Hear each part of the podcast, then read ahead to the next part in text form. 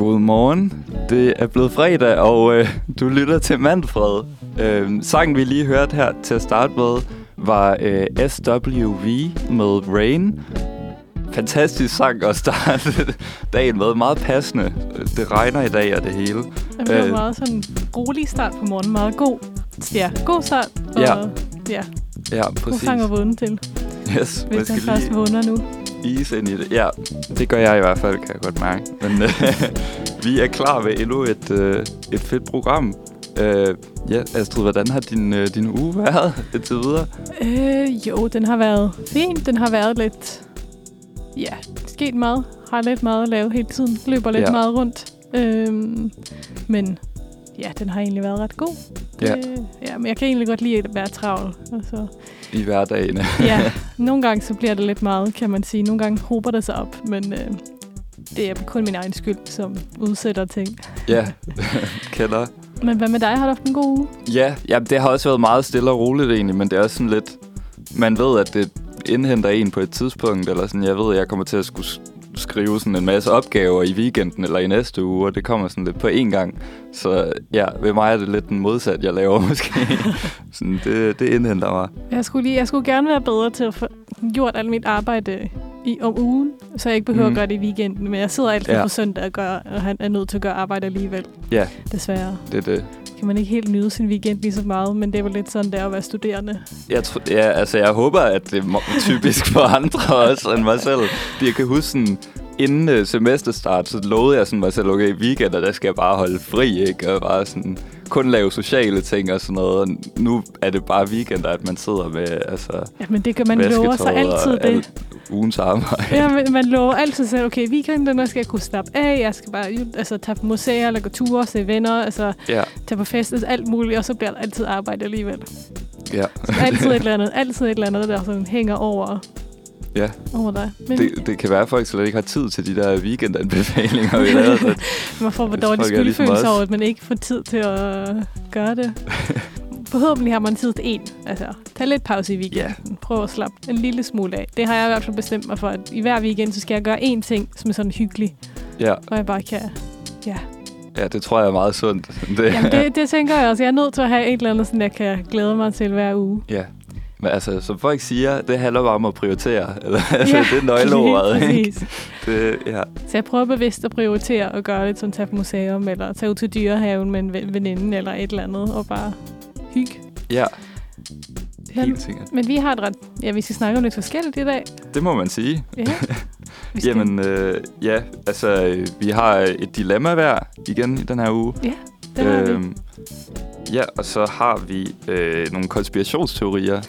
en, som jeg glæder mig ret meget til at snakke om i hvert fald. Ja, den tror jeg, de fleste kender ret godt til. Ja, og vi har vist også snakket om den før, uden sådan rigtig at gennemgå Jamen, det er lige det, vi snakker. Jeg tror, vi nævnte den sidste gang. Ja, Øh, i vores tænkte temaafsnit. Ja, så jeg tænkte måske, det var sjovt at gå lidt mere ind på den, når man sådan kender den fra før. Ja.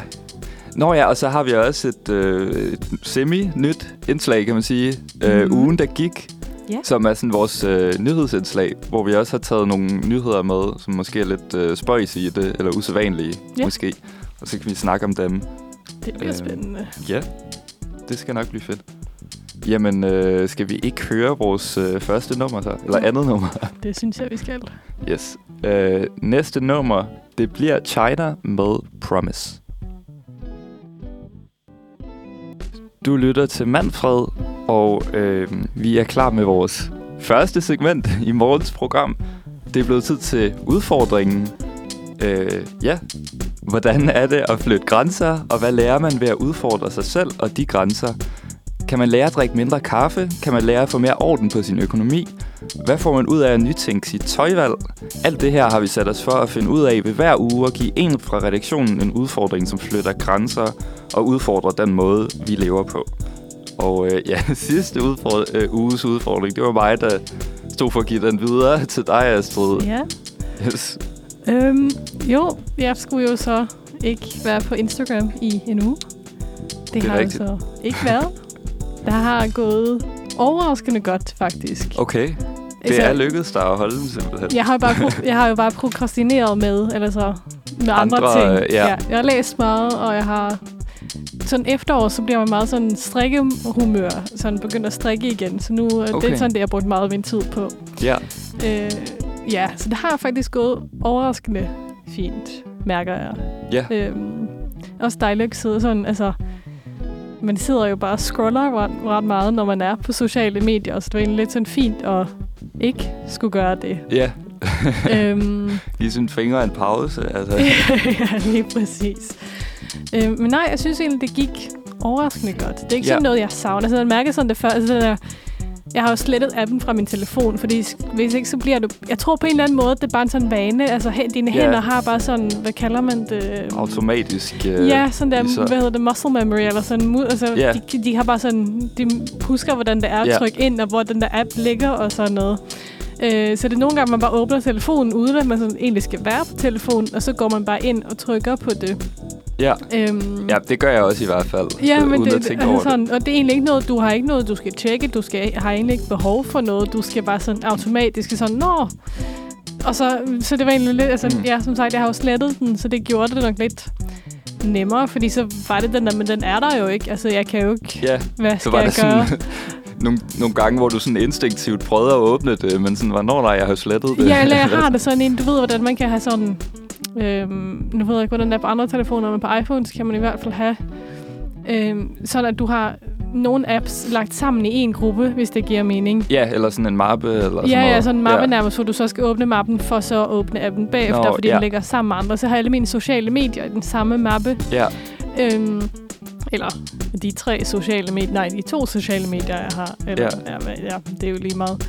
Øhm, så det var sådan, jeg gik ind på den mappe, og så mm. sagde nå ja, den er der ikke. Og så var det ikke Ja. noget sådan. Så jeg prøvede ikke at trykke på appen i sig selv, men den der mappe, hvor den har normalt ligget Nå, i, ja, ja, gik jeg ind og sådan ja. trykket på. Okay. Øhm, Men det gik måske ret hurtigt, før det sådan gik op for, mig, for dig. Okay, den er der ikke mere. ja, jeg tror, det gik sådan første eller anden dag, så var jeg sådan, nå, ja, nå, det gør jo ikke så meget. Så jeg Ja. tror, det eneste, jeg har mærket, jeg finder meget sådan inspiration, sådan interiør og tøj og sådan noget på Instagram. Så det eneste der var sådan, Nå, nå, okay. nu skal jeg gerne, nu skulle jeg kunne gå ind og kigge lidt på det. Blogs eller sådan noget. øhm, men udover det, så ja, måske jeg bliver lidt mere kreativ på min egen, for, ja. ja, for mig selv.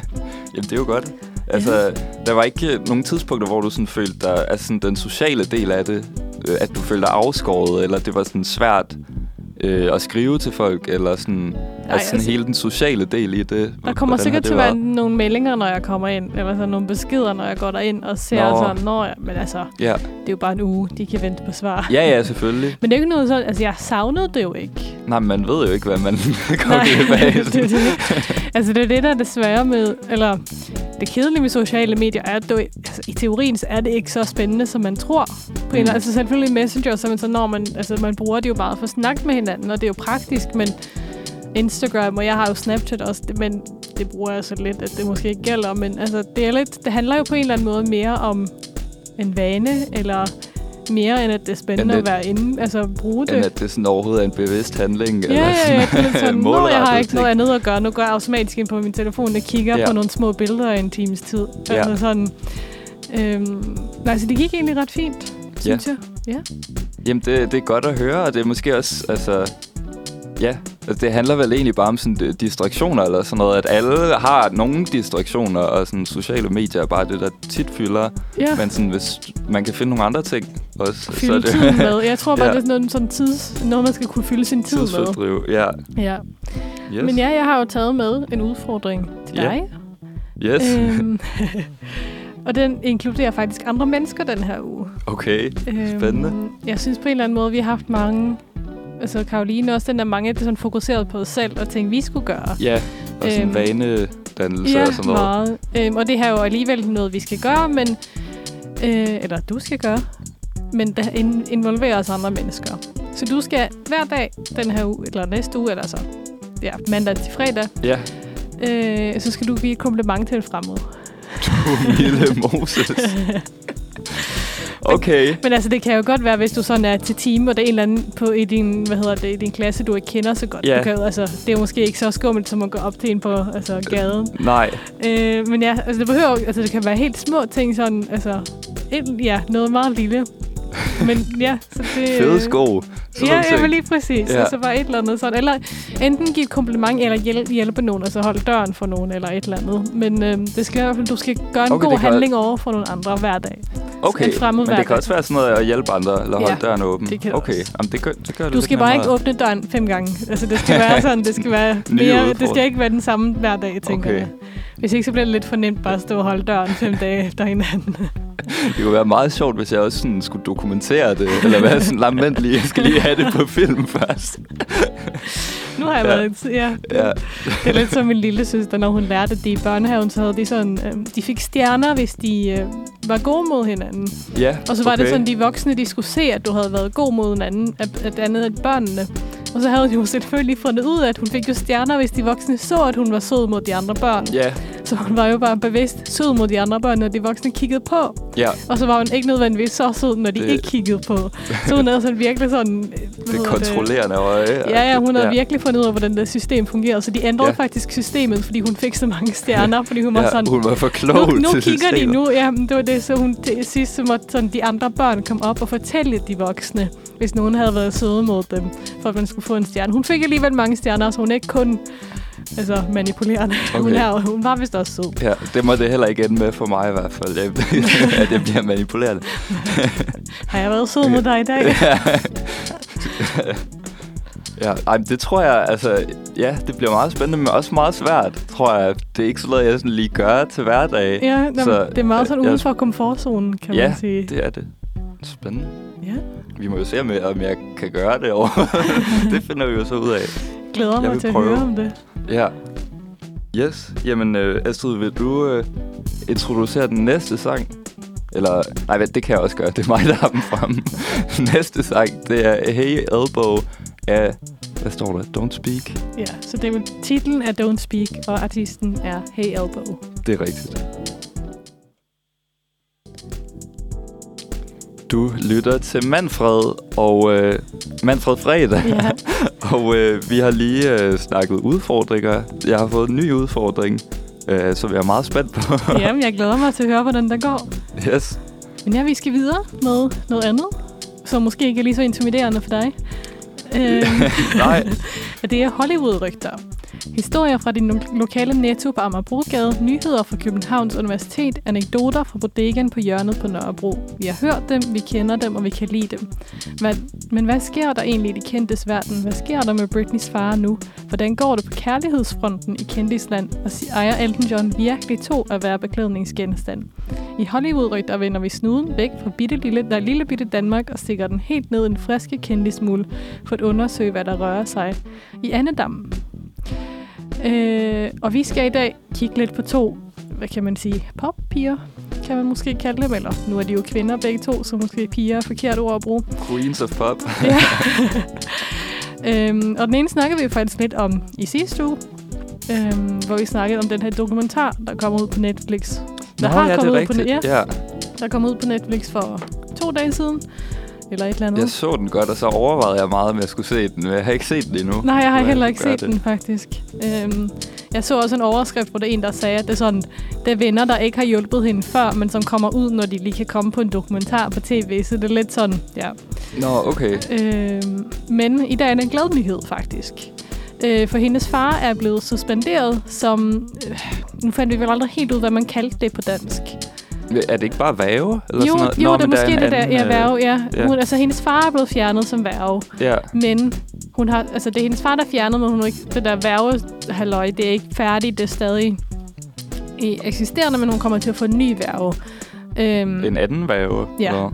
Og det har været ret vigtigt, fordi det er mange sådan, som er bange for, at hendes far misbruger sin ret som værge Mm. og tager penge fra hende og Ja, har tvunget hende til at arbejde, selvom han så påstår, at hun er så syg, for syg til at arbejde og sådan noget. Ja. Øhm, så for mange så var det bare vigtigt at få ham fjernet som værge.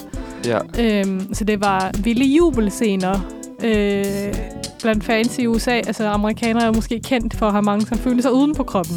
Altså viser- jubelscener sådan ude på gaden. ja, alt ja, muligt. jubelscener uden for tænkhuset sikkert, når hun... Øh, ja. og det er bare det er, ja, fascinerende med amerikanere og deres følelser, der er meget ude på kroppen. Øh, men det er jo også, hun er jo virkelig den amerika- amerikanske darling, kan man Ja. sige, inden for popmusikken. Jeg troede faktisk, at hun var britisk. Nej, eller sådan. er, Hun er født amerikaner? Ja, hun er helt amerikansk. Hun er helt amerikansk, ja, ja, okay. Det, ikke var jeg da totalt noget, øh, misforstået noget der. Jamen, det er det samme. Jeg gik i mange år og troede, at Eminem var brit- britisk, så altså... Okay, ja. Jeg tror, det nogle gange så blander man dem lidt. Øh, men ja, udover at hendes fan så har jublet utrolig meget, så har Cher, altså øh, sangeren Cher, Ja. som virkelig har været meget sådan altså, snakket meget højt om den her sag. Hun er også Ja. ja. altså, super glad og har tweetet, tweetet om det og er i ekstase over de her, at hun nu øh, begynder at få sine rettigheder tilbage og at, hvad hedder det, øh, at dommeren endelig faktisk hører på hende og lytter til det, hun har at sige hende, eller Britney Spears. Så Ja. det De er jo- mener, at dommeren har været sådan lidt biased øh, før de- i tiden, eller sådan.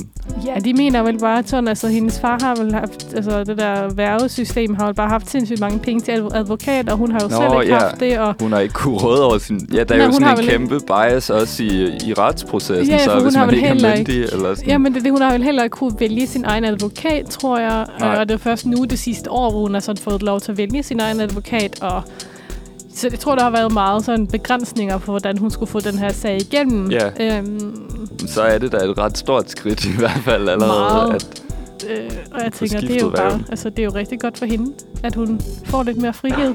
At hun nu faktisk kan gifte sig, det har hun jo ikke haft lov til, men nu er hun nu blevet What? for, ja, øh, blandt andet. Men nu er hun blevet forlovet med sin kæreste, så det er jo bare hyggeligt. Det, okay, det lyder jo helt vanvittigt. Jamen, det eller er sådan, helt vildt. Altså, det er helt ja, Altså, uforståeligt, at... Øh, det minder mig om sådan et øh, sådan Black Mirror-afsnit. Jeg så for nylig det der sidste, det nyeste afsnit der med en popstjerne også, Ashley D eller sådan noget. jeg har faktisk ikke set det, så jeg, Jeg tror, det ikke. det er Miley Cyrus, der er med, eller sådan noget. Nå. Men det er også sådan det, det samme med, at sådan, sådan folk fra hendes familie sådan udnytter hende og tvinger hende til at performe og sådan noget. Men den er helt sikkert baseret ja. på den der Britney Spears-historie, vil Ja. jeg næsten tro. Det høres Det må meget det næsten ens være. Det det lyder er helt sådan sikkert sådan, øh, Uhyggeligt ens. baseret på det. Ja. Øh, og fra en glad nyhed til en lidt, måske lidt spøjs nyhed. Øh, men den har jo sikkert været lidt traumatisk for dem, det skete med. Men det er så Shakira, der har blevet angrebet af to vildsvin på tur i en Nå, park ja, i det har jeg Barcelona. faktisk også set. Ja. Øhm, jeg synes bare, det er altså, utrolig fascinerende også, den der, fordi det var, var det også, det var vel også en, øhm, eller har, mange har jo set de der billeder af den der nøgne mand i Tyskland, som løber rundt efter, at et vildsvin har stjålet hans computer. Det har jeg ikke set. Det er så sjovt, men så det er vist nok, at mange byer rundt om i Europa begynder at få flere problemer med Ej, vildsvin. hvor mærkeligt. Ja. Det vidste jeg ikke. så de, Jeg skulle også lige til at sige sådan, i Barcelona. Ja, der er en park i Barcelona i hvert fald. Okay. Øhm, og det har hun så lagt ud på Instagram. Jeg har ikke set det på Instagram, jeg har set det på BBC. I Night Guardian er det. Hvor de så har lagt, de har ikke lagt et billede ud, så jeg har faktisk ikke set. Men hun har i hvert fald lagt et billede ud af sin taske, som de her vildsvin bare har Flens. ja, virkelig ødelagt. Og Okay, det er også at brutalt. de nærmest tog prøvet at tage den med ind i skoven og hen med hendes telefon og sådan noget. Men så har de vist altså, droppet det. Det er sikkert svært Ja. ja. at bære med. Øhm, men ja, det var, sådan, det var sikkert ikke sjovt for hende at opleve, men jeg synes bare, det, er sådan, det høres jo lidt sådan spøjst ud, kan man sige. Så Ja. ja. ja, nu er blevet angrebet af vildsvin. Ja, det er bare en Øhm. mær- mærkelig nyhedshistorie. Sådan, når den der kombination af, at det er sådan en kendis, og så sådan øh, vilde dyr, der Ja, ja, angriber også, den. altså alle dyr, så er det vildsvin, man bliver angrebet af. Ja, Men de er vel, jeg tror, de har Så- ret meget, øh, hvad hedder det, de er vel ret aggressive, tror jeg. ja. Hvis de først er, Er det i... ikke bare, øh, der er sådan en bid, der kan være ret voldsomt, eller sådan noget måske, Jo. må det være? Ja, jeg kender ret lidt tror- til vildsvin, skal Jeg ved ikke, jeg er ikke øh, zoolog, eller hvad det hedder. Men ja, så nu har det så været, ja, prøv at ikke blive angrebet af vildsvin, er jo måske, jeg ved ikke, hvor nemt det er at ikke blive angrebet af vildsvin. Altså, altså, man kan sige meget om kendislivet, men de oplever nogle vilde ting. Men jeg synes også, hvis man ikke har set det, så bør man altså finde øh, ikke noget, altså billede af, eller bare overse det. Se, find det nyhedsopslag om den mand, den nøgne mand, der, hvor hans computer blev stjålet af en vildsvin. Det er ja. sindssygt sjovt. Øhm, så ja, det er, bare en anbefaling at finde det. Altså, det er utrolig sjovt. Kæmpe trend. Det kan være, det bliver sådan en TikTok-trend også, at filme sådan Ja. vildsvineangreb. Alt kan vel blive en TikTok-trend. Ja, Øh, vi skal videre med en sang. det skal vi. Og øh, jeg synes, vi skal høre Shakira, Whenever, Wherever. Yes. Det er blevet tid til vores Saxen segment, hvor vi læser dilemmaer op og prøver at svare på dem så godt som vi kan. Ja. Yes. Øh, hvis du nogensinde har befundet dig i en situation, hvor du også sidder i den gode gamle saks, så er du altså langt fra den eneste. Vores kære cyberspace buner nemlig af rådvilde danskere, gordiske knuder og uforløste dilemmaer. Og ja, her på redaktionen har vi sat os for at give en håndsrækning kvitterfrit. I bedste Sara Monopolet-stil vil vi nemlig forsøge at finde løsninger og svar på de dilemmaer, der florerer derude, store som små. Og øh, det første dilemma, det har jeg taget med, og det er igen sådan et socialt, hvad kan man sige, ikke-kærlighedsdilemma med. Øh, og det har overskriften, skylder jeg en fest? og det, øh, det har vi fundet på øh, i øh, Annas brevkasse fra Femina. Og ja, det kommer her. Jeg har en dejlig kreds af venner, som jeg har kendt i en del år. Vi er fælles om at kunne lide at gå i teatret, på museer, til koncerter og tage ud og spise sammen. Men noget skiller os. De andre kan ikke lide fester. Øh, nej, de andre kan lide fester, undskyld. Og det kan jeg ikke. Igennem årene har jeg været inviteret til mange fødselsdagsfester og andre fester, og jeg har sagt ja til en del, men mest fordi jeg ikke synes, jeg kunne være andet bekendt. Nu er jeg nået dertil, hvor jeg tænker, at jeg ikke engang kan være bekendt at sige ja mere, fordi jeg skylder jo dem, der inviterer mig til fester, at de også kommer til fest hos mig. Er det ikke det, der forventes og er god stil? Eller kan jeg helt enkelt takke pænt nej fremover med den begrundelse? KH Inge i syv sind. Yes. Ja, hvad tænker du? Jamen altså... Det, altså det første, der slog mig, da jeg sådan læste det, det var, at, at det lød sådan... Det ved jeg ikke, lidt hæftigt, eller sådan med, at...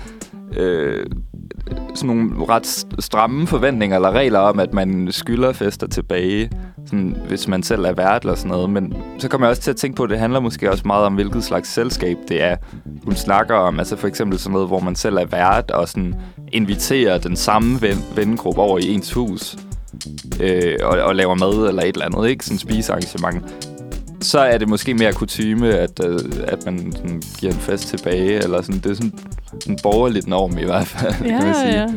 ja. Øhm, men altså, hvis det er sådan mere spontane ture, og sådan, at, at det ikke er sådan så fast, altså, så er det måske ikke så aktuelt. Og jeg tænker også, hvis, de, altså, hvis det var et problem, så havde de jo bare ikke inviteret hende, tænker jeg. Ja, hvis de, Hvis, de ikke altså, kunne hvis lide de, hende, ja, ja, eller men, noget. jeg, jeg Eller var sure på hende, eller sådan Ja, noget. hvis de forventede, at hun havde så inviteret til fest, så måske de bare... Altså, stopper man med at invitere efterhånden, hvis de havde følt, at hun skyldte dem en fest. De havde vel... Altså, Ja, og ikke gad at give den tilbage. Nej, jeg ja. tænker på den, der med, at hun er jo med på alt det andet. Ja. Øhm, og tænker, altså, jeg inviterer ikke til fest for at forvente, at jeg bliver inviteret til hos fest hos Nej. andre. Jeg synes på en eller anden måde, det skal være lystbetonet. Jeg synes ikke, du sådan For at bruge et skal øh, godt ord. tvinges til at holde fest, selvom du ikke vil, kun fordi nogle andre har inviteret dig til fest. Ja, det Øhm, betyder også, at sådan, øh, enhver ting, man gør, skal man sådan tænke et større schema ind i det. Eller Ja, sådan, man er ja. nødt til at, at sådan, tænke på konsekvenserne. Og jamen, så skal jeg også have tid og overskud til selv at holde en fest og sådan nogle ting. Men det var lidt det så snakkede vi ikke om noget... Øh, jo, du havde vel et, dilemma sidste uge med ham her ven, den der ven, der ikke gad at hjælpe sine venner, fordi de havde var ja, optaget. ja, det var lidt Altså- altså, samme, det der ligevægt balance ja, ting. ja, ja, og så bliver jeg lidt sådan, altså det er så... Hvis de ikke gider at være dine venner, kun for sådan nogle små ting, ja. så tænker jeg bare, altså... ja, altså det er forhåbentlig selskabet, eller personerne, Ja, ja, men, altså, jeg er tænker, at venskab skal ikke være... Selvfølgelig det er vigtigt, at man sådan viser hinanden, man er glad hinanden og øhm, sådan nogle ting, men jeg synes på en eller anden måde, at venskab skal ikke handle om, at man, alt, man alt, altså, det skal ikke være helt ens. Altså, ting kommer aldrig til at blive helt ens. Du kan aldrig give det samme som... Oh, I kan aldrig helt give det samme til hinanden.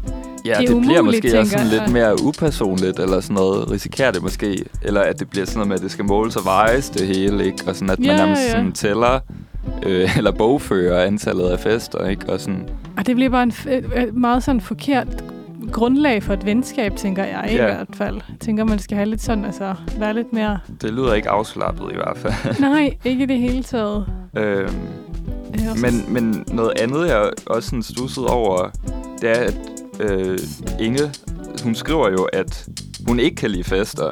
Eller sådan, det lyder faktisk som om, at hun, hun ikke har lyst til at tage med til de der fester overhovedet. Mhm. Øhm, Og jeg ved ikke, om, det, om der er en, altså, en anden grund til det, eller om det er bare på grund af den der tanke om, at man skal give tilbage. Øhm, Altså, det høres ud som det bare er generelt, at hun ikke kan lide fester. At hun Ja, måske ikke? synes, det er lidt sådan, at det ikke er så sjovt eller Ja. et eller andet. Det er jo fair nok, hvis man ikke gider det. Øh, men altså, jeg tænker, ja, jeg tænker, altså, hun er jo med til alt det andet. Så jeg tror ikke, de, Ja. ja. sådan, de forventer nok ikke, ikke altid, at hun kommer til fester, og synes bare, det er hyggeligt, når hun først dukker op, tænker jeg. ja, Det er også sådan, jeg ville have haft det med mine venner. Det er, jo- altså, man kan jo ikke lide det samme alle sammen. nej.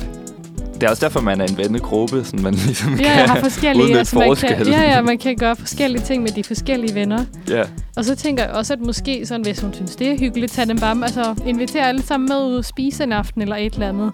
Hvis man ikke har lyst til fester, så kan man jo bare tage ud og spise sammen eller et eller andet. ja. Øhm, ikke Det er også en anden måde at løse det på, sådan Jamen, bare tage ud noget- til et... Sådan, Ja, ja, hvis man ikke vil have fest hos sig selv, kan ja. man jo bare sådan invitere dem med ud eller et eller andet. ja. For jeg Øh. tænker, at altså, hun skal ikke invitere til fest eller tage til fest, hvis hun ikke har lyst. Nej, altså... Hun skal bare koncentrere sig om at nyde, øh, nyde hinandens selskab. Ja, ja, meget nyde øh. De venskaber, man har. Ja. Ja, fordi hun skriver også det der med, altså, øh, at hun har sagt ja til en del fester, mest fordi jeg ikke synes, jeg ikke kunne være andet bekendt. Så der er jo også sådan en, en anden ting, eller måske et pres med, at, at man også føler, at det kan være uhøfligt bare at sige nej tak, eller sådan, at, at man virker afvisende, eller et eller andet, ikke? Ja, ja. Øh, så det virker som sådan mere generelle ting, det der, ikke kun det der med at, at være vært måske, men sådan de der høflighedsnormer igen. Men jeg tænker bare, så længe hun viser interesse på de andre ting, de gør, det der med, at hun skriver, at hun kan lide at tage ud og spise og til koncerter ja. og på museer, så længe hun viser interesse på de områder, så tænker jeg, at det ikke er det ikke så vigtigt med de der fester. Nej. Og det er også en, en god måde at komme udenom. Altså, nu øh, ved vi jo ikke, hvor, hvor fortrolige eller bekendt en vennegruppe de er, men der står en dejlig kreds af venner i hvert fald. Ja. Men Ja. hvis det er nogen, man ikke har lyst til sådan at invitere ind i sit hjem hele tiden, fordi at, at det er ret nye venner eller whatever, altså, så kan man også løse det på den måde. Ja, man tager ud og gør noget andet. Ja. Og jeg er også lidt aktiv på samme tid. Jamen, det det, jeg tænker, bare vise interesse på andre måder, så tror jeg ikke, Ja. det er så vigtigt. Og så er det vel heller ikke... Altså, jeg ved ikke, hvor mange fester de har, sådan ordentlige fester, men ja, det ved jeg Ja. Det kan vel ikke være så mange hele tiden. Eller jo, måske det er, men det er så meget andet, de kan gøre sammen også, Ja. tænker jeg. altså, for alt i verden vise en oprigtig interesse. Ja, ja, altså jeg tænker bare, hun viser øh, oprigtig interesse på andre områder, så er Ja. det jo ikke så vigtigt. Ja, vi, øh, hvis vi skulle formulere det i en sætning, kunne man så ikke sige, at det skal være... Nej, vi skal gøre op med en myte om, at det ikke skal være lystbetonet at være social. Det høres godt ud. Okay. Jeg synes, vi skal gå videre til noget musik, og øh, det bliver Liz med Leave Me on the Floor.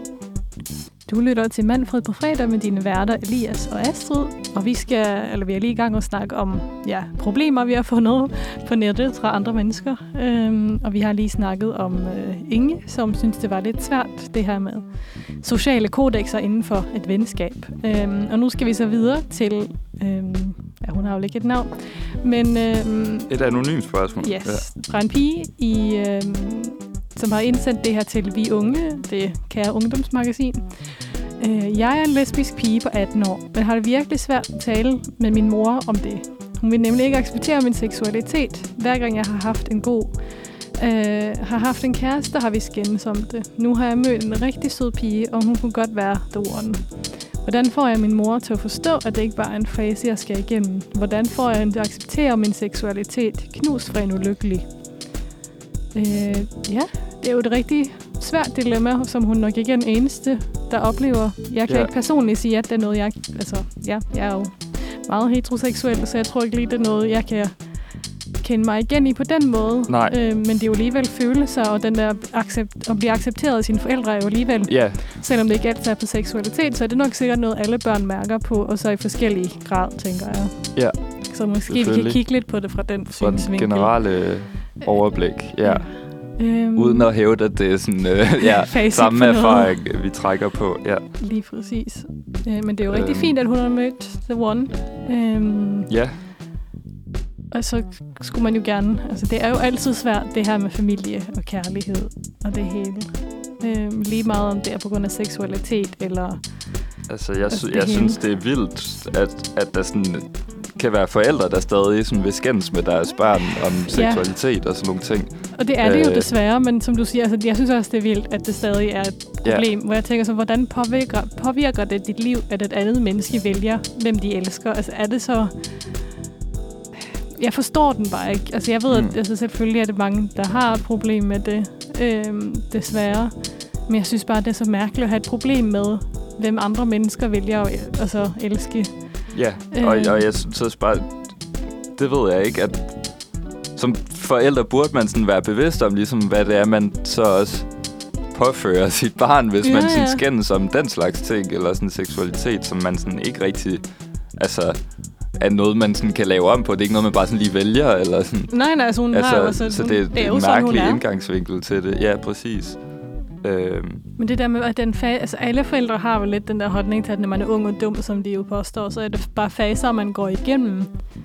Hvordan man skal overbevise hende om, at det ikke er en fase, det er vel bare at, hvis hun tør, måske introducere hende til den her kæreste, og på en Ja. eller anden måde bare vise, hvor seriøs hun er om den her kæreste, og hvor godt de har det sammen. Jeg tror på en eller anden måde ikke, jeg er usikker på, om der er noget, man kan sige, der kan overtale den her mor til at ændre holdning.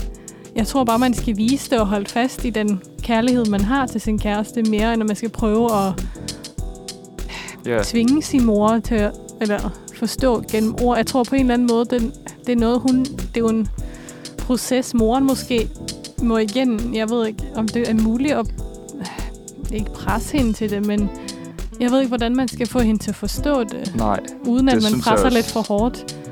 er det, er det sværeste, eller sådan fordi, at på, på en eller anden måde, synes jeg sådan slet ikke, det burde være hendes opgave sådan Nej, at nej, skulle men det er det jo ikke. Altså, det Men skulle sådan, det jo heller nej, ikke nej, være. selvfølgelig. Men sådan i den situation, så Det påvirker hende jo utrolig meget. Hun er jo sikkert rigtig glad for sin mor, men det er bare svært det Ja. der med, at hun ikke kan Øhm. acce- acceptere hende. Men det kommer måske også an på, sådan, hvad det er. Det er jo lidt svært at vide, men sådan, hvad det er for nogle skænderier, de har haft sådan helt præcist. Eller hun siger det der med, hver gang jeg har haft en kæreste, har vi skændes om det. Øh, Så er det vel det, at hun ikke accepterer, at, at hun er lesbisk, og tænker, at det Ja, er bare en eller- fase, hun skal igennem, eller... Ja, eller det er sådan en for, form for kontrol, ikke? Med sådan det... Øh, nej, du, du skal slet ikke have en, en pigekæreste, eller sådan noget. Det ved jeg ikke. Det kunne det jo være. Det er jo sikkert lidt noget, hun, at måske det er noget, hun ikke bestemme, eller et forstår. eller andet. Ja, Måske, jamen, måske det er noget, moren ikke helt forstår, det der med at forelske sig i en, altså, en af samme køn, er noget, moren bare ikke kan nej. altså, forstå eller overskue på et eller andet vis. Ja. Øhm, Men jeg tror, altså sådan... Selvfølgelig, jeg er enig i, at det helt ideelt hvis, vil være, hvis man kunne få øh, vist over for moren, at man mener det på en eller anden måde, eller overtalt hende. Mm-hmm. Men jeg tror også bare sådan, i den situation vil jeg sådan være meget... Hvis jeg var i den situation, ville jeg være meget sådan, øh, ja, tilbageholdende, eller bare sådan prøve at holde de ting adskilt, eller sådan... Øh, ja, for jeg tror, jeg det er tror, svært. det er en meget svær sådan, konflikt at tage. Ja, Men- også fordi jeg ved ikke, hvordan, eller sådan, hvis der er nogle holdninger, hvis hun har de holdninger, og, altså er meget sådan skæb, altså. Og så ved jeg ikke, om det er, at hun er, ikke accepterer, at hendes egen datter er lesbisk, eller om det er generelt, at hun har et problem med homoseksualitet, eller altså nogen, der ikke Ja. er hetero, Men de er sikkert forbundne sådan på en eller anden måde nærmest. Ja, men det tænker altså. Jeg også, at det sådan...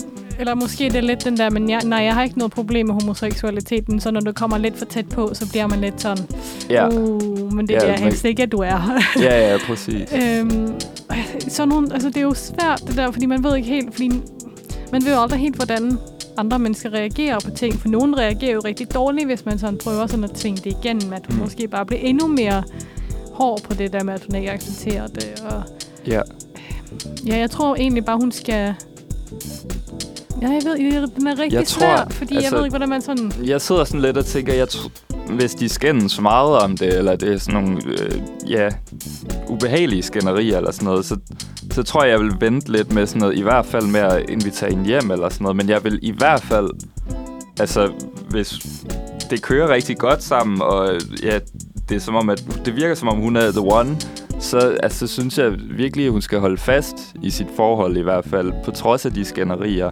Og så, altså, så kan man jo håbe på for eksempel, at det også er en pointe i sig selv. Altså hvis det er et godt forhold, som bliver ved længe, mm. så kan det også være, at, at moren bliver nødt til at tænke sig om igen, ikke? Eller ja, så sådan gradvist genoverveje. kan introducere mere den her person ind til Ja. familien også, og familielivet. Og, Det, det kan jo også være, at, at det sådan er noget nyt for moren, og det sådan har en eller anden øh, chok-effekt på hende, eller sådan noget. Ikke for at tage hende i forsvar, men Nej, sådan, nej, det kunne måske godt det sådan, forklare reagerer. reaktionen. Ja. ja. Øhm, så ja, jeg vil i hvert fald vente med at altså, introducere kæresten for moren, tror jeg. Men, men stadig i hvert fald holde fast i, i forholdet. Sådan stille og roligt arbejde mod, at den her Ja. mor skal blive mere... Ja, ac- ac- acceptere det mere. At man sådan stille Ja. og roligt arbejder med det. Ja, og altså, hun er 18 år, skriver hun jo også. Altså, så hun er myndig. Ja, ja, ja. Det, Apropos øh, væver. ja. ja, hun kan tage sine egne valg, og det er Ja. jo ikke... Altså, selvom jeg tror, mange forældre gerne skulle have haft mere at sige i deres øh, børns valg af kærester, og sådan noget lige meget, Ja. hvilken seksualitet det er, så er man nu gammel nok til at tage det valg selv. Ja. Ja, så det var, vi har vel ikke helt en konklusion mere, end at Nej. altså, brug den tid, altså brug tid og hygge dig med din kæreste, og så... Ja, hold fast i, i, i Ja, forholdet, så, så- længe så- at det giver mening Ja, i ja, sig ja, selv. Altså, ja. Øh, og så arbejde stille og roligt med, og måske ændre din mors holdninger. Og den er jo svær. Det er sjovt, Men hvor jeg- mange af de her dilemmaer, der handler om sådan, uh, svigerforældre og forældre sådan, uh, over for Svigerforældre parforhold. eller, eller naboer. ja, Det- det er altid de der sådan, ja. Nå, øh, skal vi gå videre til næste sang? Ja. Så øh, lad os høre Ariana Grande med Thank You Next.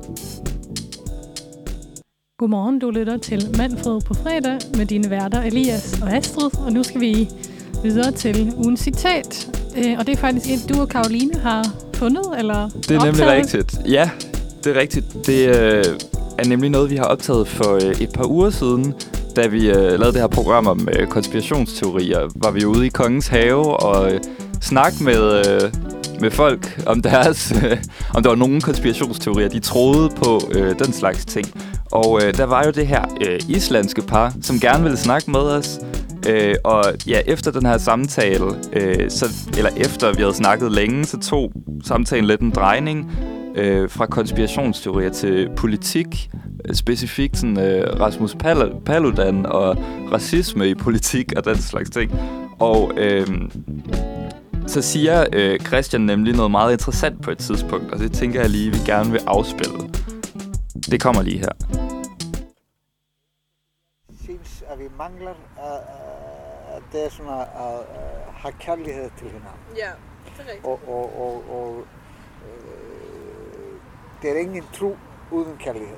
Nej, Og hvis vi har ikke kærlighed mod hinanden, så er alt. Og respekt også. Ja. Ja, ja. Er det ikke? Ej, hvor høres han sød ud. Ja, jamen, de var virkelig søde. Og øh, ja, det var altså konklusionen sådan lidt på vores samtale, føler efter vi havde snakket om Rasmus Pal- Paludan og Ja. ja. Stram Kurs. Det er meget sådan Og, bredt øh, fra, hvad hedder det, konspirationsteori til kærlighed. Ja, ja, ja. Altså, det var en god samtale, synes jeg. øhm, ja, og øh, man kan jo sige, det passer måske også meget godt med det dilemma, vi, vi talte om lige før med den røde tråd, eller sådan i forhold til respekt og anerkendelse i hvert fald. Ja, den, altså, øh. altså det der, man har behov for kærlighed til hinanden og respekt for hinanden, og det på en Ja. eller anden måde måske er det, er det vigtigste. Det tror jeg også, han har ret i. Jeg tror, at, Vigtigste sociale funktion, man kan ja, dele ud af i hvert fald. altså, jeg tænker, at et samfund bygget på kærlighed og respekt for hinanden, Ja, er, et- er, vil er jeg et tænke, sundt sådan, samfund. ja, så klichéagtigt, som det høres ud. Øh, så tænker jeg på en eller anden måde, at det er måske sådan, det vigtigste at arbejde mod. Ja. Altså, altså sådan, og bare den der... Men du behøver jo ikke at kunne forstå de valg, alle andre tager, men bare du har respekt for, at det er et en individuelt menneske, som har lov til at tage de valg, fordi det er hende eller hans eller dens liv. Ja. Altså, den der med, at... Det kan man også godt savne nogle gange, føler oh, ja. nogle mennesker. Den der med, den der fodnote, en meget vigtig fodnote. Altså, tænk, ja, altså, vil de valg, andre tager, så længe det ikke skader nogen andre, altså, så længe det ikke skader nogen, så forstår jeg ikke, hvorfor man har en problem med de valg, en anden person, end der selv tager. Ja, Altså, hvis de ikke altså, går ud og skyder nogen, så, men heller fordi det er nogen, de elsker, eller fordi de vil have et arbejde. Altså, bare respekt for de valg, de tager, og ja, tænker jeg er så vigtigt. ja. Men jeg tror altså, altså det er jo sådan et... Øh, hvad kalder man sådan noget paradigme, eller sådan noget, som de fleste vil være enige i, eller sådan, mm. at, at man hører folk sige meget, men det kan være lidt svært at leve op til. End Ja, man når du kommer tror. til stykket, så Ja, er det præcis. sådan, nå, måske er jeg ikke lige så god til det her, som jeg troede, at sådan, Ja, så alle mennesker har vel en eller anden sådan iboende...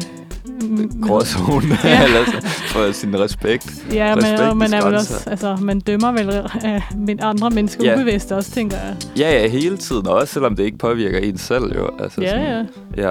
At man synes, andre Øhm. mennesker har dumme valg, men bare prøve den der, men fair nok, hvis du synes, det er et dumt valg, de har taget. Bare prøv at respektere, at det er Ja. deres valg, det er ikke dit valg.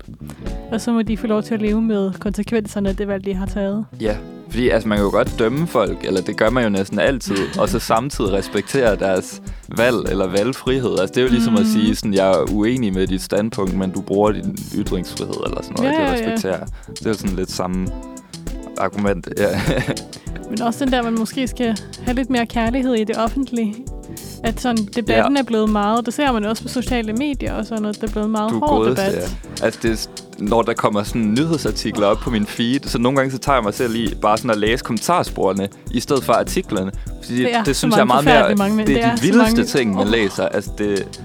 Ja, Og så den der, når der kommer sager, hvor de så bringer et eller andet andet ind, hvor det er sådan, men det var en eller anden... I Norge, så har de, altså det, jo, det kan godt være, der er gældende i Danmark også, men de skriver meget om det i Norge, det der med, at øhm, en, hvad hedder det, el kommer til at blive rigtig dyrt, fordi det er mangel på, ja, hvad det nu er sket. El Ja. kommer i hvert fald til at blive ret dyrt, så i Norge har de begyndt at hamstre ved til... hamster. Ja, hamstre, eller hvad hedder det, sådan en hårde... Øh, Øh. bare køber masse. Nå, ja, ja, præ- nå, ja. Ja. Og at hamstre. Ja. Ja, ja, præcis. Ja. øh, en masse ved eller sådan til at fyre op med. Øh, og så var Ja. der bare en, som kommenterede under, for det, i Norge så har man et parti, der hedder Miljøpartiet Det Grønne, som er Ja. sådan et miljøparti. Og sådan, de vil forbyde fyring i pejsen. Og det er sådan, for det første, det har de aldrig sagt, de vil ændre sådan, man har miljøvenlige pejs. Og det Nå, giver jo ja. mening.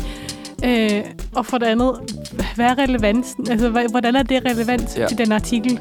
Det giver Ja, ingen, det er ingen, der har nævnt Jamen, det- noget om, altså det er ingen, der har nævnt det her parti. Altså det er bare sådan en eller anden, ja. ja. Det, ja. Det, det føler jeg sådan opsummerer kommentarspor meget godt. Eller sådan, det er virkelig rigtigt. Det det der med sådan...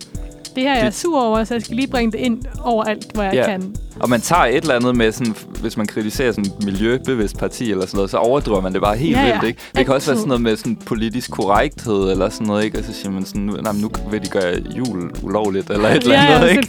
Eller Sådan. noget. Åh, Det er virkelig, men jeg synes, det er sjovt at læse med sådan en ironisk lidt kynisk distance. Ja, distance, ironisk distance. men på et tidspunkt går det også op for en, at det er virkelighed, eller sådan altså, det er virkelig mennesker, der sidder bag en skærm og skriver Ja. det her. Og sådan alle de måske lidt mere fornuftige, de er sådan alle sammen øh, Det er ingen, der gider, blevet fordi, fordrevet som flygtninge. ja, for man de gider der, jo ikke at forholde sig til den debat mere. altså, ja, der er mange, der er kloge nok til ikke at bruge tid på den slags kommentarspor. Ja, meget. Ja.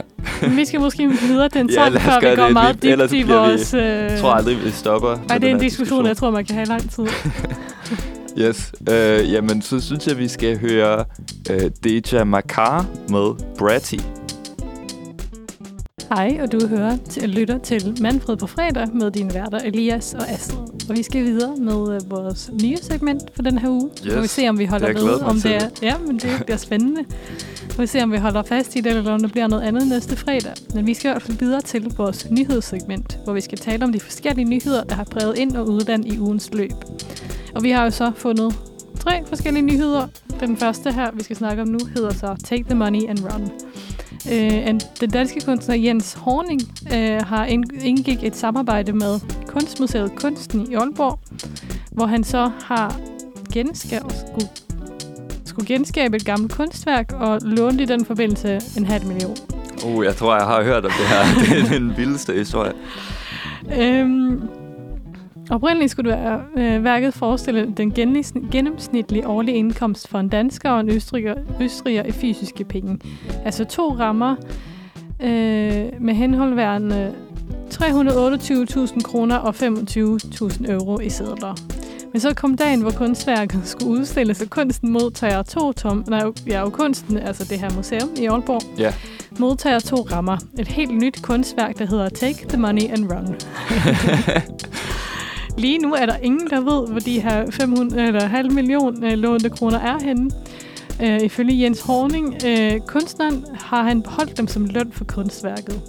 Samtidig siger museumsinspektør Lars Anders eller Andersson, at de har lavet en kontrakt, der lyder på, at han skal tilbagebetale den halve million, når udstillingen er forbi. Ah, okay. Udstillingen er på Kunsten i Aalborg frem til 14. januar 2022.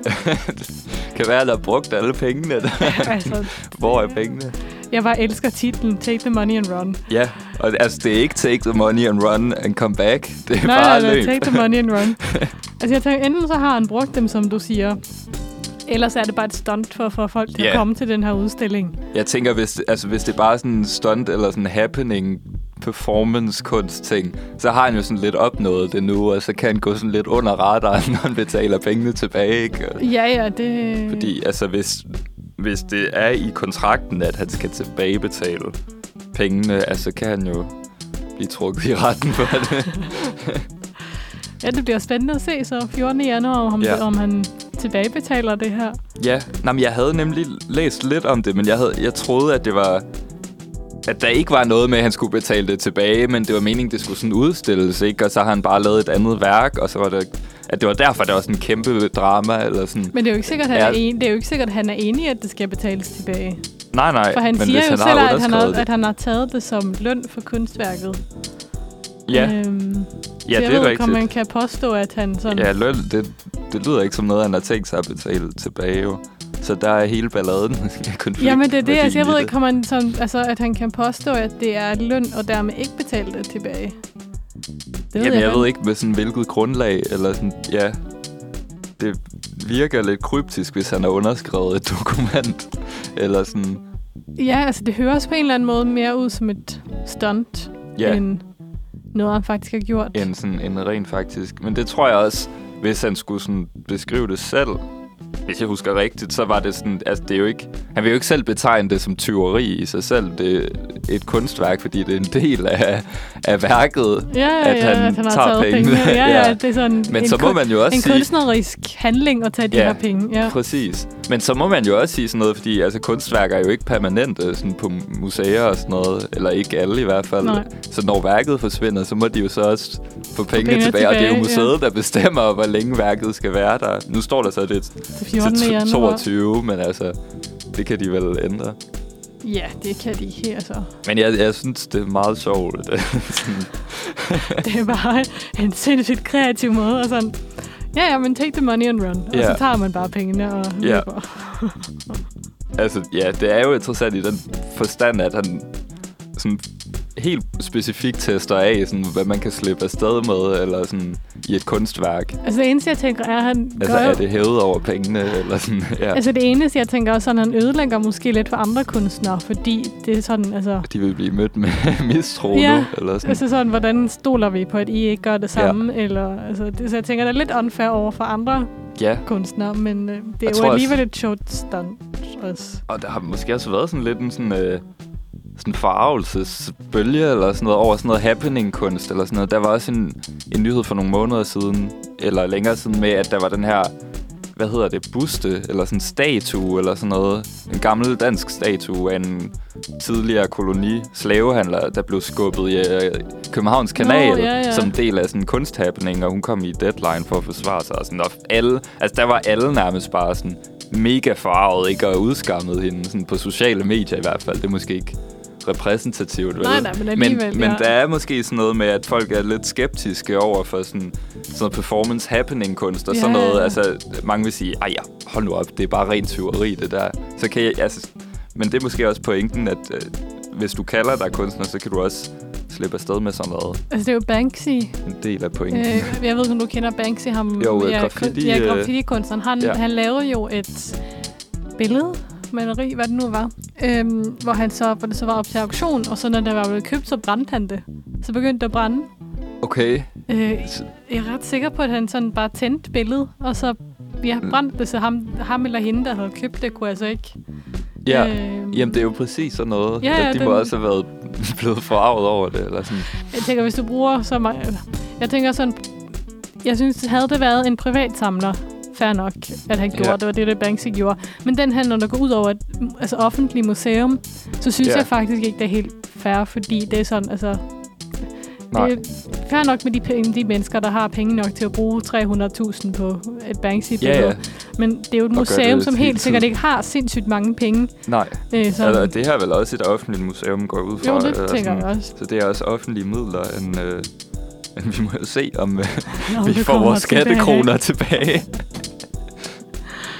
Nå, øh, jeg, tror, jeg tror, vi skal skynde os at få spillet et musiknummer oven på den, men det er virkelig et interessant spørgsmål, synes jeg. Ja.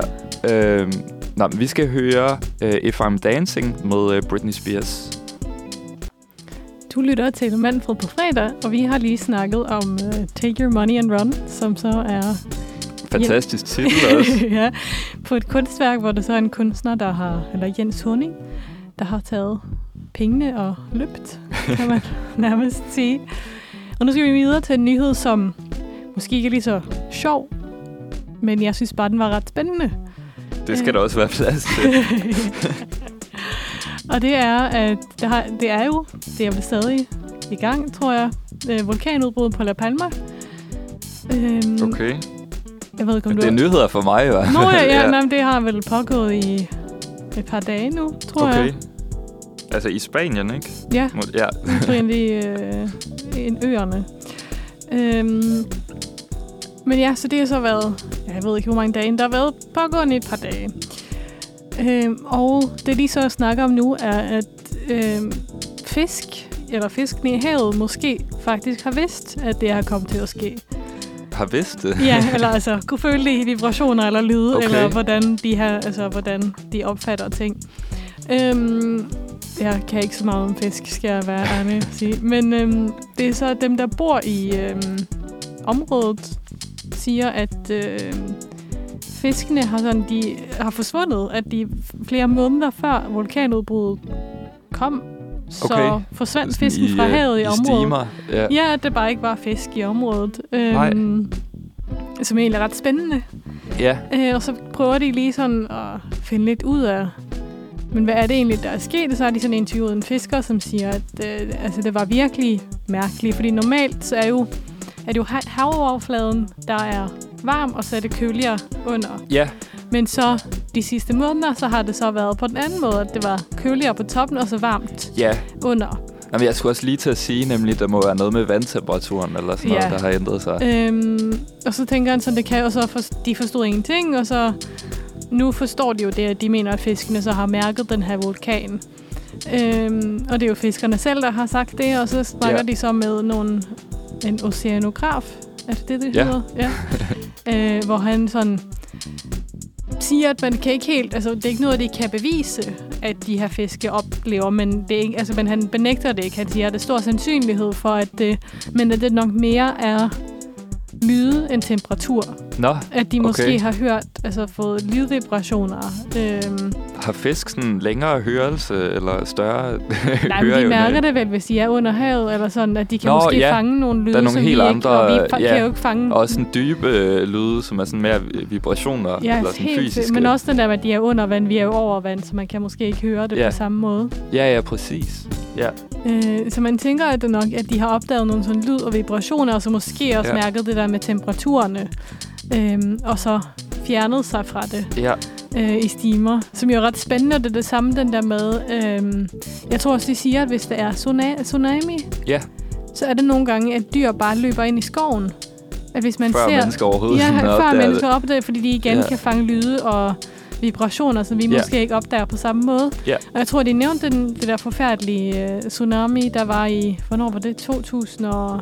I Indonesien, der Ja. eller i 4 eller sådan Ja, noget, tror jeg. det er- 04. Øhm, at det var helt tydeligt, at dyrene havde løbet op i højderne. Øh, Okay. Og at de sådan mærkede et eller andet. Nå, ej, Er det mere på instinkt, end altså, at vi bare mistede vores, totalt vores instinkter, eller vores viden om vores instinkter. Og Det kan være, at vi skal sådan, få inkorporeret dyr mere i vores sådan, beredskabssystem. Beredskabsrum, ja. Men, men jeg tror, man tit hører lidt historier om dyr, der reagerer på, altså, bliver meget sådan ja, restløse og skræmte og sådan noget, før der sker noget, uden at man forstår, hvad det er. ja. Er det Øh, ikke også sådan en klassisk sådan, sådan billede i sådan, Film, det ved, sådan fortællinger eller ja. eventyr eller sådan noget med, sådan, så kan dyrene sådan guide en eller anden Det er også lidt som eller filmsymbolik. Jeg tror tit, man Ja. ser sådan, at det er en eller anden hest, der løber løbsk, og så kommer der et eller andet forfærdeligt Ja, ja, bagefter. præcis. Det er sådan alarmklokke. Men jeg synes bare, det var sjovt, at det var sådan, nej, fiskene, de vidste godt, at der kom vulkanudbrud. Ja, Det var bare, jeg synes bare, det var ret spændende. At det Ja, så, man det tænker ikke over, det er ikke noget, man sådan tænker over, at nej, selvfølgelig kan, altså ved fiskene, at der er sådan, det Ja. ville virkelig ikke sådan, det ville ikke, virkelig ikke være noget, jeg havde tænkt over, nej, men selvfølgelig kan fisken det. Jamen, det er også bare rart, at det er en nyhed om dyrearter, der ikke handler om sådan, ja, uddøende dyrearter eller klimaforandringer Ja, eller sådan noget. Ja, eller det kan måske stadig være noget med klimaforandringer, det ved jeg ikke med vulkanudbrud. Men altså, ja, det ved jeg, ved. jeg ved ikke, om det, ja, det ved jeg faktisk ikke, hvordan det, om det er påvirket af noget. ja, det kan godt være med sådan mere ekstremt vejr eller sådan noget. Et Ja. eller andet. Det kan godt være. Vi skal Ja. ja. måske videre med en sang. Ja, det synes jeg. Øh, næste sang, det bliver øh, Dua Lipa, Don't Start Now. God fredag, og du lytter til Manfred på fredag med dine værter Elias og Astrid. Vi har lige snakket om, øh, at fisken forsvandt på La Palma før vulkanudbruddet yes. kom, øh, og nu skal vi videre til noget helt andet, tror jeg. Ja, og dog, at man kunne sige, en, øh, en stor fisk i musikindustrien, eller sådan hvis vi skal ja, lade som om, at det har noget med hinanden at gøre. Ja, det er nemlig rigtigt, øh, og øh, jeg har glædet mig til den her nyhedshistorie. Øh, vi skal egentlig følge op på noget af det, vi snakkede om sidst i vores musikquiz-segment i sidste uge. Øh, nemlig, at den danske sanger øh, Erika Di håber stadig, at jeg udtaler det rigtigt, det ved jeg stadig ikke. Øh, øh hun har vundet den her øh, kulturpris, øh, som Kronprinsparet står for at uddele, øh, og den hedder Kronprinsparet Kulturelle Stjernedryspris. Øh, og den blev overragt på tv sidste lørdag, men der er altså kommet den her nye nyhedshistorie i den her uge, øh, fordi at øh, hun sagde nogle ret interessante ord under sin takketale øh, i det her tv-program. Og øh, kronprinsparet, de var altså også selv til stede i det her program, og jeg tror, det var kronprinsesse Mary, der måske øh, overragt øh, pokalen, eller i hvert fald også holdt en tale og sådan noget. Så de var også øh, involveret. Og øh, yes, vi har nemlig lige det her uddrag øh, fra talen, øh, som vi gerne vil spille nu. Så det prøver vi lige at spille.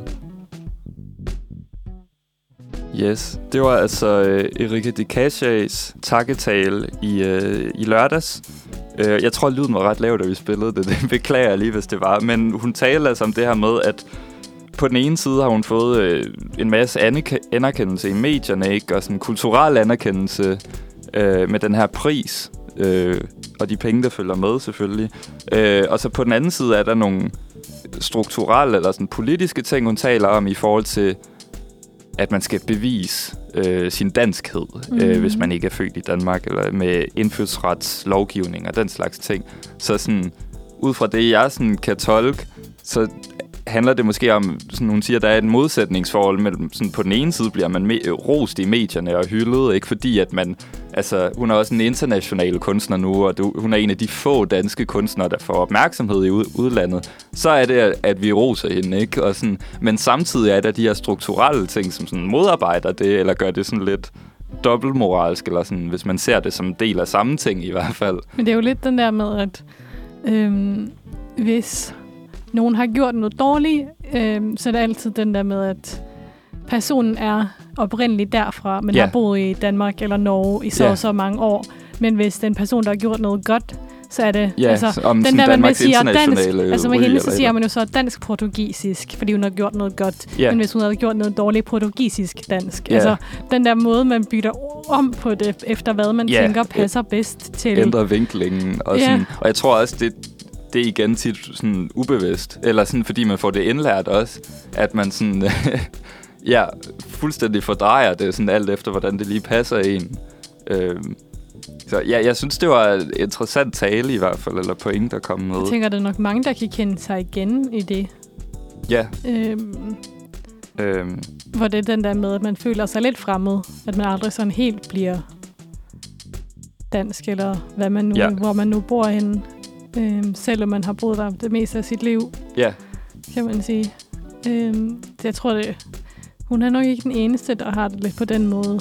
nej, Den der ambivalente ting med, at ja. nu har jeg gjort noget godt, så nu elsker det mig, men hvis jeg træder uden for stregen, så kommer det til at hade mig, fordi jeg har gjort noget dårligt, og så er jeg udenfor, så er jeg ikke indenfor mere. ja. Øhm, man kan altid blive smidt ud af klubben. Ja, Eller meget sådan, nemmere, end hvis den der, forkert. altså, at man er født ind i det, og ser rigtig ud, og alt det der. Ja. At så er det sværere at blive smidt ud. Ja, og jeg tænker, hendes budskab handler måske også sådan lidt om, altså det er jo sådan et politisk budskab, eller sådan en kritik også af bare den lovgivning, der er med indfødsretsprøven, eller sådan Men det har vel de fleste lande, har de ikke det? Jo, men det, jo, det tænker jeg, eller at de har en form for... Sådan, Ja. Men i Danmark, sådan, der har vi bare strammet øh, kravene Ekstremt, ja, ja. Øh, de sidste 20 år, sådan nærmest konsekvent, tror jeg. Øh, og ja, altså den her prøve, sådan indfødsretsprøve, jeg tror endda, vi har taget den sådan i første Nej, vi har taget afsnit. nogle af spørgsmålene, ja. Ja, Du havde, nej, jeg havde bestået, Du- og du havde ikke bestået. ja, Var det ja, sådan, præcis. var. Altså, ja. Øh, og det er også nogle underlige spørgsmål tit, øh, vil jeg sige. Øh, men ja, jeg kommer også til at tænke på det her med sådan, at øh, ja, mediefolk eller øh, kunstnere og forfattere sådan helt generelt øh, taler mere i politiske budskaber, eller sådan, deres taler har de her politiske budskaber. Og Jeg kan også huske for sådan to år siden, tror jeg det var, øh, i 2019, den her forfatter, der hedder øh, Jonas Eika. Mm-hmm. Du kender ham godt. Jeg kender navnet, men jeg har ikke læst noget af ham Ja. endnu. Men han vandt nemlig den her Nordisk Råd øh, litteraturpris, og øh, så holdt han en meget sådan, øh, en tale, hvor han sådan, kritiserede øh, S-regeringen og sådan talte om systematisk Det vil jeg racisme. sige, at det er og, berettiget også, at man kritiserer den Ja. ja. regering. så der er måske sådan en, lidt et fænomen på vej. Øh, ja, Jamen, det synes jeg nemlig også, det er. Men der, der er må, måske også noget igen med, at der, der er sådan ret ud, udpræget holdning af, at sådan, nej, men folk, der arbejder i underholdningsindustrien, skal bare holde sig til det, og de skal slet ikke udtale sig om politik eller sådan noget. Det synes jeg også er sådan Facebook-kommentar-klassikeren, ja, ja. eller sådan, Du ved ikke, hvad du snakker om, fordi du synger Ja. ja. bare, eller du skriver Du bare bøger, bare- du ved ikke, hvad du snakker om. du skal bare være en jukebox. Altså. ja. Men jeg tænker, det, så jeg synes, det er fint, at det er mange kunstnere, der gør det, fordi jeg tænker, at de kan komme til et problem eller en kritik på en helt anden måde, end mange andre kan. ja, Øh, samtidig så jeg tænker, at det skal ikke være et krav, at du som kunstner skal være kritisk. Du skal få lov til bare at være kunstner uden at være kritisk. Også tænker at der skal være ja, plads til både dem, der har lyst til at være politisk aktive og kritiske over for normerne, hvis man kan sige det Ja. på den måde, og dem, der bare har lyst til at lave kunst, fordi de synes, det er smukt. ja. Jeg synes, der skal være plads til dem begge to. om noget, der ikke... Altså, man behøver ikke at name drop politik eller politiske Nej, nej, hvis man ikke koncepter øh, i, ja, i sit værk, hvis det ikke er det, man interesserer sig for. Men altså, ja, på en måde er det også interessant for alle, kan man sige. Men det er, sådan, det, ja, det er meget det der med, altså, der er også langt til at sådan, kritisere individuelle politikere eller regeringer, sådan helt specifikt. Men sådan, lige ved den her tale, synes jeg faktisk, at, at det giver meget god mening, eller jeg synes, det var en god måde at bruge sin øh, position Også på. fordi det er meget relevant for hende selv, tænker jeg. Det er jo noget, Ja. hun selv oplever. Ja, ja, og altså, det er en personlig anekdote, men den rækker også ud efter det, eller sådan, den har Mhm. en samfundsmæssig relevans. ja, yes. Jamen, øh, skal vi ikke øh, lytte til noget mere musik? Ja, og vi skal vel lytte til ja, Erik Kedikassie med Ja, Busy. det er rigtigt. Godmorgen, og du, eller det er vel stadig, siger man stadig godmorgen? Det gør man vel. Jeg ved ikke, om det er til 11 faktisk, eller til Og 10. til, ja, jeg kan aldrig Der er nogle meget ud af det. uskrevne regler, det tror jeg. Det er i hvert fald formiddag. ja. Øhm, og du lytter til Manfred på fredag med dine værter Elias og Astrid. Og nu skal vi øh, høre lidt, hvad der sker i weekenden. Ja, der sker jo mange ting, øh, men jeg har highlightet, øh, ja, jeg har highlightet sådan en, øh, en forestilling, som jeg lige så på Facebook øh, eventsen i går, og tænkte, ja, den skal med. Øh, ja, og det er altså et øh, skuespil, som øh, hedder En Folkefjende, som Henrik Ibsen har skrevet, som de viser lige nu på Nørrebro Teater. Og øh, ja, øh, det er som sagt Nørrebro Teater, som kører øh, det her sådan klassiske drama, øh, og det er et meget politisk værk, som man også kan høre på titlen, som handler om sådan magt og demokratiets skyggeside, øh, er noget teateret selv beskriver det som. Øh, det er faktisk ikke et skuespil, som jeg selv har, øh, har læst eller set endnu, øh, men jeg vil sige, at jeg for nyligt har sådan genopdaget Henrik Ibsens forfatterskab lidt, øh, efter vi lige har læst et andet skuespil af ham øh, på min uddannelse, øh, som hedder Gengangere, øh, som sådan meget kort drama på sådan øh, 50 sider eller sådan noget. Men altså, det, øh, det er sådan en slags familietragedie, og der vil jeg bare sige, sådan handlingen, den Hans mig flest, virkelig omkuld. men hans fleste... Hvad hedder det? Ja. Teater, hans fleste sådan, hvad hedder det? Historie er vel familie... sådan familiedrama, ja. det er rigtigt, eller sådan borgerlige familier. Øh, ja. Øh, hvis man ikke kender Henrik Ibsen, han er jo en af de sådan, store, moderne gennembrudsforfattere, øh, som man tit læser i folkeskolen og i Ja. gym og sådan noget. Øh, ja, og øh, ja, jeg blev i hvert fald virkelig positivt overrasket, da vi læste det her skuespil Genganger. Øh, fordi jeg har nemlig sådan nogle lidt tørre minder tilbage fra folkeskolen, sådan at, af at man har om det moderne gennembrud, og så læste vi sådan et dukkehjem, og sådan, jeg kan bare huske, at det synes jeg var lidt tørt, men det har nok også noget at gøre med, at jeg var sådan lidt for ung til at forstå sådan egentlig, hvad det handlede om. Altså, jeg tror, jeg tror, at mange sådan, hvad hedder det, at folkeskolen tit ødelægger manges læselyst, fordi man Ja. bliver introduceret til ting, hvor sådan, selvfølgelig skal man lære om det, men Ja. det er altså ikke alle 14 år gamle børn, der synes, det er spændende at læse et dukkehjem. Nej, Øhm, Nej, og sådan sidde der i, altså det kan jeg ikke lige huske, om vi gjorde, men sådan at sidde i folkeskolen og snakke om sådan øh, kønsmoral eller sædlighedsfejl, eller sådan, mens man går i 7. klasse eller sådan noget. Altså, det, der kan jeg godt forstå, at man taber nogen måske. Øh, men så er det jo godt, man kan genopdage det nu i hvert fald. Øh, ja, Så hvis man også bare øh, trænger til at ja, for, forbedre sit forhold til skandinavisk lit- litteraturkanon, kan man sige, øh, så kan man altså tage ind i øh, den her weekend og se En Folkefjende på Nørrebro Teater. Og øh, den forestilling kører faktisk hele weekenden igennem. Så I dag, i morgen og søndag. Mm. Måske også i, i næste uge. Altså, de kører jo som regel sådan ret, ret længe med Ja, ja. en øh, forestilling. Men jeg tror øh, generelt, at de viser nogle ret fede sådan, skuespil på, øh, på Nørrebro Teater. Jeg har ikke været der endnu. Nej, det Øhm. tror jeg heller ikke, jeg har været. Men jeg kan huske nemlig, at jeg så sådan plakater for øh, et andet værk, der hedder øh, Stalins Død, som var sådan en øh, film også på Netflix, sådan en satirisk film om øh, Stalin-tiden i øh, Sovjetunionen og sådan. Ja, og ja, det kan jeg også huske var virkelig fedt og sådan. Ja, så der er mange politiske værker og sådan noget, så, og, som også er ret underholdende. Så det vil jeg anbefale, at man tager ind og ser. Yes. Øh. øh. skal du noget spændende i weekenden, så tager du ind på det her teater. Jeg kunne godt overveje det faktisk, men så skulle det næsten være øh, søndag eller sådan noget. Jeg skal lige have styr på mine skriveøvelser og sådan noget og lande først. Øh, Udover det, så tror jeg bare, at måske skal jeg spille lidt musik med nogle venner. Altså, jeg er jo så privilegeret, at vi har et øvelokale på mit kollegie, som man Mm. bare kan bruge. Heldig. Og det er også en af de mange grunde til, at jeg bliver sådan boende der, udover at, at det er god husleje.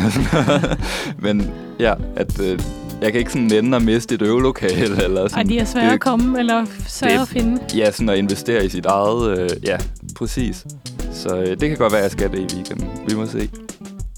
Hvad med dig? Du skal ikke ellers se noget øh, teater? Øh, nej, det bliver nok ikke teater den her weekend. Nej. Kulturelt mæssigt, så skal jeg, jeg tænker, jeg tager en tur på Ordrupgård Museum på søndag. Men det ligger jo sådan lidt... Øh, Lidt udenfor, men det er ikke sådan så langt. Okay. Det er jo sådan 20 minutter med tog, tror jeg. Måske Nord, er det lidt længere. nordpå. Altså nord, Ja, nord for jo, København, ja, det- just in ja, case, det- at nogen af hvad snakker I om? Københavnscentrisk. Jo, jeg tror, det er nord for København. Nu er jeg lidt dårlig på Ja, geografi okay. nogle gange, men jo. okay. Øh, og så har vi Tour de Chambre på kollegiet i morgen. Det lyder også fedt. Det er jeg lidt misundelig på.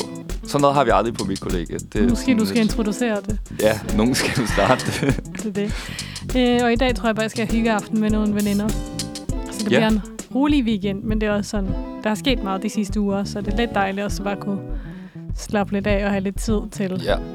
Ja, og bare slappe lidt af. Men øh, ja, Det kan man også lidt til Tour de Chambre, eller sådan bare tage rundt til de andres værelser. Og være ja, sådan, ja, ja. Vi har, vi har jo et tema, så vi skal lige have styr på det hele og Okay. ind til det, vi har behov for og sådan noget. Ja, Ja. Men Så- det bliver sjovt, tror jeg. ja, helt sikkert. Nå, øh, næste nummer, det bliver Lord Siva med Solværv. God fredag, du lytter til Manfred på fredag med Elias og Astrid. Og nu skal vi videre til, ja, måske dagens højdepunkt. Jeg synes i hvert fald, det er en ret sjov en. Vi skal videre til konspirationsteorier. Du, øhm, og øhm, ja, er du træt Det- af at forholde dig til ens form i international politik og andre breaking news, og finder du dig tit selv, øh, finder du dig tit selv bevæge dig ned i et dybt kaninhul på YouTube og finde alverdens teorier om aliens, moonlanding og simul- øh, simulationer. Tror du som Cindy Lee, at jorden er flad? Øhm, hvad går de forskellige konspirationsteorier ud på? Og hvem finder, finder på dem? Det vil vi finde ud af i segmentet konspirationsteorier. Øhm, og nu skal vi så tage... Ja, jeg har så fundet en, vi faktisk snakkede om sidst, når vi nævnte den sidste uge, tror Ja. jeg. Jeg tror, vi har nævnt den mange gange ja. nærmest. Måske konspirationsteorien over dem alle, som i 2009 blev kåret til verdens dårligste konspirationsteori på videnskab.dk. Så det er en teori, der har sådan floreret på nettet ret lang tid. Og spørgsmålet er så, om er dronning Elisabeth og hendes familie reptil-aliens? Øhm, ja, det, ja, det er sikkert nogen, der tror det. Øhm, det er så en teori, der går ud på, at der er kommet de her aliens, der ser ud som krybdyr. Eller der er krybdyr på et eller andet vis. Ja. Og at de så gennem at suge blod fra mennesker, har fået vores menneskelige DNA, og så opbygget sig selv til gennem et eller jeg tror, de siger ved hjælp af elektriske vibrationer, så bygge op en menneskekrop om sig selv. Altså rundt deres der krybdyrs krop. Ja. Øhm, den er meget Det er jo vildt, hvor, ja, hvor sammensat det er. Altså, der var bare både noget vampyr noget med, at de øh, suger blod. Ja, eller sådan ja, noget. altså, det er virkelig... Ja. Og nu har de så virkelig... Altså, de har jo gjort alt det her, så de kan kontrollere mennesker.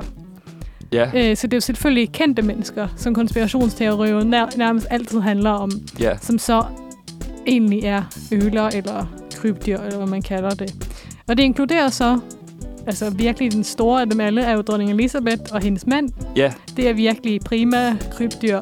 Øhm, og så har man også Bush-familien og Hillary Clinton. Er okay. også Okay. to magtfulde øh, Klaner. klaner, der bliver, altså, hvor man så påstår, at de er krybdyr, som så aliens, der er kommet og taget vores DNA, og nu styrer de os alle sammen. ja. Øhm, og videnskab.dk har så de har, ja, gået ud og snakket lidt øh, med forskellige eksperter på området, om de tænkte, det her kunne være sandsynligt. Øhm, og så var det var en, der de så snakket med to forskellige, tror jeg, hvor den ene har bare et helt fantastisk svar på det her. Det er så en professor ved, eller i 2009 var han i hvert fald professor i fysiologi ved øh, RUC, øh, og han er så ikke helt afvisende over for den her idé øh, og siger, at han, øh, når han forstår, kan godt se visse ligheder mellem dronningen og et krybdyr. og han nævner selv, at ønsket om at hemmeligholde hendes sande jeg kan være en af årsagen til, at man aldrig må røre ved hende eller andre reale. Han tilføjer desuden, at det vil være videnskabelig uskik totalt at afvise en teori. Men han siger dog også, at det, han stiller sig stærkt tvivlende til, at det fysisk faktisk er muligt. Muligt. Men jeg synes bare, det er sjovt, at han sådan, han kan godt se visse ligheder mellem dronning Elisabeth og et krybdyr. Ja. ja, ja, selv hvis han bare siger sådan, hun opfører sig ligesom et krybdyr, eller sådan, hun er ligesom et krybdyr, er det ret vildt at sige. Sådan, Jeg kan se visse en ligheder mellem dig og et krybdyr. Det, ja, og så er det også så øhm, en anden ekspert, som snakker om, at det er nærmest umuligt at altså, blande menneske og krybdyrceller, fordi menneske er jo et varmblodigt dyr, og ja, krybdyr er normalt koldblodige. ja, okay. Som vil sige, at den der altså, Deres kombination af... Ja, altså det vores genetik ikke kunne matche. Nå, ja. Og så siger hun, at altså, hvis det nogle gange, altså hvis genetikken og videnskaben en dag bliver så god, at det er muligt, så kommer så vil man så have et meget hyperaktivt krybdyr. Og så kan man jo stille spørgsmålstegn ved, om man tænker, at dronning Elisabeth er et Ja. meget hyperaktivt krybdyr. altså jeg en ved ikke helt- prototyp øh, Jeg ved ikke helt, om jeg vil sige, at hun er hyperaktiv, men nu har Nej, jeg heller aldrig mødt det meget roligt. Ja, det er også det indtryk, jeg har. Øh, men jeg synes bare, teorien, det er en så... Den er så farfetched. Altså, Ja. Jeg synes bare, den er fascinerende i sin ekstremhed. Den der Ja. idé om, at der er kommet... Altså, fair, nok, hvis der findes andre ting ude i verdensrummet, men at der skal komme krybdyr-aliens. Ja, For, altså, og at de konspirerer ja, imod ja, os. og at de har og blandt så os. drukket vores blod for at blive mennesker. Altså, det var Ja. helt... Øh, Ja, jeg synes også, det er sjovt, at den vælger at inddrage sådan, uh, dronning Elizabeth, eller det britiske kongehus. Fordi der er sådan, det ved jeg ikke, de har også haft det svært sådan, i pressen på det sidste og sådan noget. Jeg tror, med, de altid har det svært det har de da altid, ikke? Men sådan, øh, der er sådan et billede af dronning Elizabeth og prins Andrew, tror jeg, som har floreret meget, som jeg så, hvor de står sådan... Øh, i et eller andet hus i hvert fald, sådan bag nogle gardiner, og står sådan lidt i smug og sådan kigger ud på pressen, og sådan ser virkelig sure og sådan øh, mistænkelige ud, ikke? Og det er det sygeste billede nogensinde. Og jeg tænkte, det er jo sådan noget, der er lige til højre benet til en konspirationsteori eller sådan noget. Altså, de står der som sådan aliens og sådan gemmer sig bag gardinerne. Altså, det hjælper Det jo heller ikke så- situationen, kan man sige. Altså, de ser så skyldige ud på det billede. det er helt vanvittigt. Så måske de faktisk er krybdyr. Ja, Det ved man jo. ikke. Jeg tænker, det er en teori, jeg ikke helt kommer til at tage seriøst nogen gang. Desværre. Nej. Selvom det er sjovt, at nogen har tænkt, tænkt tanken. Ja, man kan godt sådan dyrke de der teorier lidt, sådan, når de er så spacey, fordi jeg føler, at hvis man skal lave en teori, så kan man lige så godt sådan, gøre den så den- vild som Ja, muligt. lige præcis. Sådan at- heller gøre den så vildt som muligt. Ja. end- gør det ironisk, og sådan, folk ikke ender med at, at tro på det, eller sådan, tro, at man mener det alvorligt i hvert fald. Men altså, det, dem, der har lavet det her, de mener det nok alvorligt. Ja. Det tror jeg også. Han har skrevet Ja. fire bøger om det, ham der har introduceret teorien. Okay, der er sådan en ophavsmand Ja. til det, som jeg man kan kan huske, trace hans det navn til. var, men ja, det var en Okay. mand, der startede at skrive flere bøger om det. Og sådan Ja. noget, så øh, spændende. Det er også med til at gøre det lidt mere troværdigt, sådan at man kan sige, okay, den her person har startet det som teoretiker inden for det her felt. Eller Jeg er sådan. ekspert på Ja. kongefamilien og deres reptilophav. Ja, Det er også en ekspertise her, kan man sige. ja. Det, jeg føler, der er sådan lidt forskel på de der øh, teorier, hvor der er folk, der rent faktisk har skrevet bøger om det, og sådan indgår i i foreninger og sådan noget. Mm. Også ligesom Scientology, eller det er måske en religion, kan man sige, men sådan lidt de der gråzoner. Og så er der de andre ting, som bare sådan opstår på Reddit eller sådan noget, ikke? Som sådan folk dyrker alligevel, eller giver medietid alligevel. Ja, ja. Mm.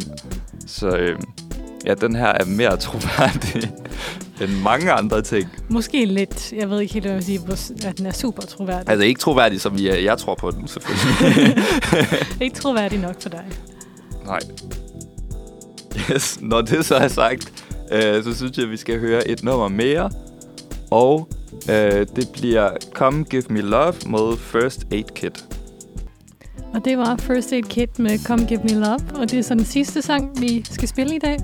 Og vi har yes. Vel ikke så meget andet end at bare sige ja, på en god weekend fra os Ja, her på Manfred. Og så måske vi hø- og tage på teater. ja, tag på teater og bare hygge jer i weekenden. Og så kommer I måske at høre på næste fredag igen. Øh, men vi, nej, skal du være her næste fredag? Jeg skal ikke være her næste Øh, fredag, tror jeg. det tror jeg, jeg skal. Ja. Ja, det finder, det Så hører I måske af. Elias næste uge. Yes, vi ses i næste uge. Yes. Og god weekend.